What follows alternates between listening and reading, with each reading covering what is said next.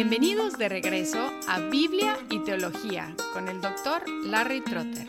Esperemos disfruten el siguiente episodio.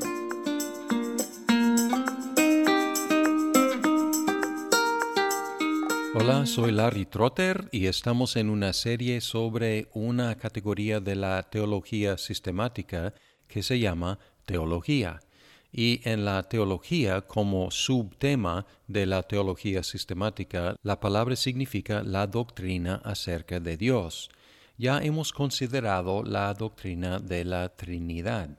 Ahora vamos a entrar en otro tema que es parte de la teología. Es el tema de los atributos de Dios, las características de Dios. Y dividimos estos atributos o estas características en dos categorías los atributos incomunicables y los atributos comunicables. La diferencia es, los atributos incomunicables son los que solamente Dios posee y no comparte con ningún otro ser.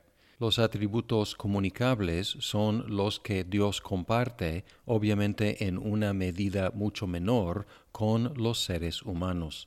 Empezamos con los atributos incomunicables. Empezamos con lo que se llama la independencia. La independencia tiene otra palabra que la describe, que es una palabra no tan común, que es la aceidad.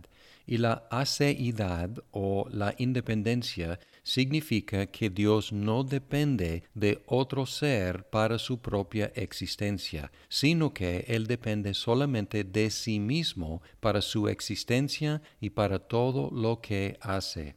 En Juan 5:26 Jesús dijo, porque así como el Padre tiene vida en sí mismo, así también le dio al Hijo el tener vida en sí mismo. Es una descripción solamente de Dios. Ninguna criatura tiene vida en sí misma, porque nosotros somos dependientes de Dios para nuestra propia existencia y nuestra propia vida. Las criaturas tenemos nuestra propia existencia, nuestra propia voluntad, nuestros propios pensamientos, pero dependemos de Dios para ejercer todo lo que somos y lo que tenemos. Solamente Dios es independiente, solamente Dios posee aceidad. El segundo atributo incomunicable es la inmutabilidad. Este atributo enfatiza que Dios es perfecto y no puede ni mejorarse ni empeorarse. Inmutabilidad significa incambiabilidad, no puede cambiar. Enfatiza que Dios es, pero no llega a ser, no se convierte, no se cambia. Entre otros versículos tenemos Santiago 1.17, Toda buena dádiva y todo don perfecto viene de lo alto, desciende del Padre de las luces, con el cual no hay cambio ni sombra de variación. Cuando hablamos de la inmutabilidad, tenemos que distinguirla de la inmovilidad, porque es obvio que sus relaciones con los seres humanos son multiformes y las relaciones que Dios tiene cambian no porque Dios cambie, sino porque nosotros cambiamos. Podemos pensar en la creación y podemos pensar en la encarnación de Jesucristo.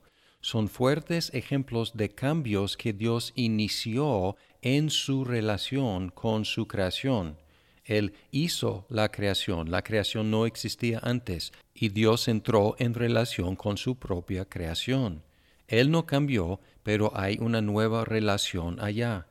En la encarnación, el Hijo Eterno de Dios no cambió, sino que asumió para sí la naturaleza humana, cosa que vamos a considerar cuando llegamos a la Cristología. La Biblia da muchos ejemplos del arrepentimiento de Dios y podemos preguntar si es un ejemplo de cambiar y si no, qué significa que Dios se arrepintió.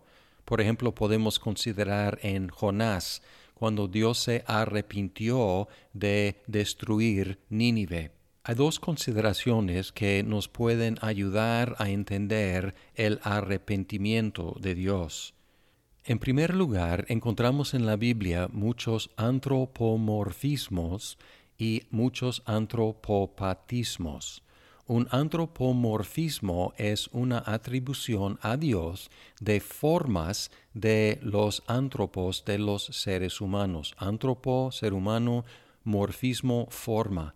Cuando hablamos de los ojos de Dios o cuando hablamos de los brazos de Dios o la mano de Dios o el aliento de Dios, estamos usando formas humanas y atribuyéndole a Dios estas formas humanas en una forma poética para que podamos comprender a Dios mejor.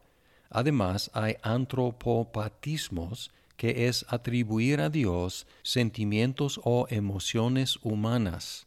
Cuando leemos que se encendió la ira de Dios o cuando hablamos de la tristeza de Dios o cuando hablamos del arrepentimiento de Dios. Estamos atribuyéndole a Dios emociones humanas para que podamos entenderlo mejor.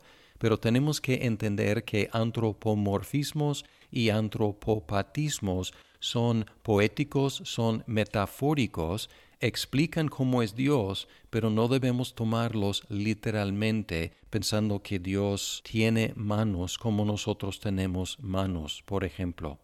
Otra consideración cuando llegamos a la cuestión del arrepentimiento de Dios es un tema que ya hemos considerado en una serie anterior sobre los pactos. El concepto de los pactos tiene dos filos porque los pactos normalmente incluyen bendiciones y maldiciones.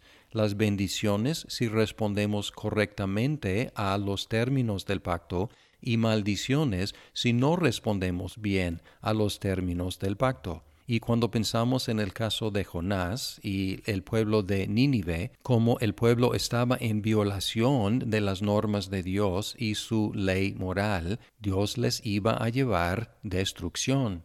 Pero cuando ellos se arrepintieron, ellos cambiaron de un lado del pacto de maldición al otro lado del pacto, que es la bendición. Así que Dios no cambió, aunque desde nuestra perspectiva se parece un cambio y se describe como el arrepentimiento de Dios. Pero quienes realmente se arrepintieron fueron los ninevitas, no Dios. Dios fue fiel con las promesas de su pacto, y al arrepentirse los ninevitas, ellos se cambiaron, ellos se mudaron de maldición a bendición sin cambiarse Dios mismo.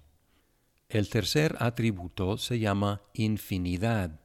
La infinidad tiene tres diferentes aplicaciones, una con referencia al tiempo y dos con referencia al espacio. En el sentido de no ser limitado al tiempo, la infinidad de Dios se llama eternidad, porque no está sujeto a los límites del tiempo. El Salmo 90, versículo 2. Antes que los montes fueran engendrados y nacieran la tierra y el mundo, desde la eternidad y hasta la eternidad, tú eres Dios. Además, en el sentido de no estar limitado al espacio, la infinidad de Dios se llama inmensidad. Como Dios creó el espacio, no está limitado al espacio.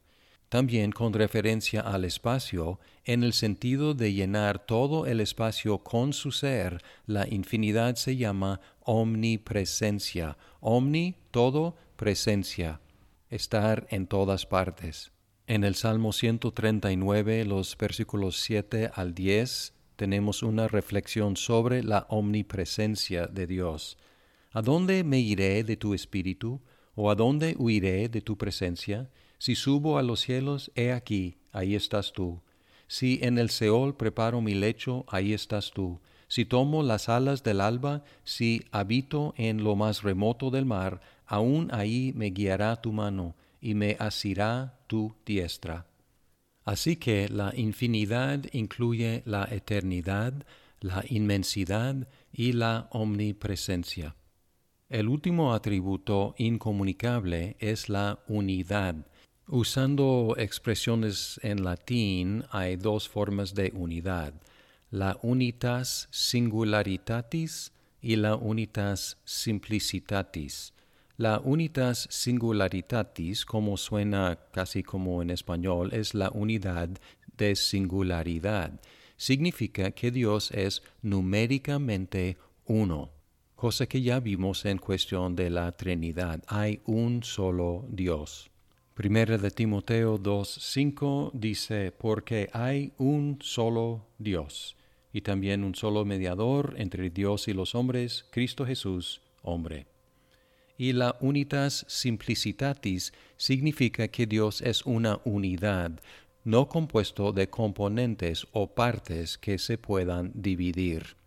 En resumen, los atributos incomunicables son la independencia o aciedad, la inmutabilidad, la infinidad, que incluye la eternidad, la inmensidad y la omnipresencia, y la unidad, significando que Dios es uno y también que es simple en sentido de no tener componentes o partes. Hasta aquí con los atributos incomunicables y si Dios permite, en el siguiente episodio seguiremos con los atributos comunicables. Muchas gracias por escuchar este episodio de Biblia y Teología. Esperamos que el programa sea de provecho para su vida. Hasta pronto.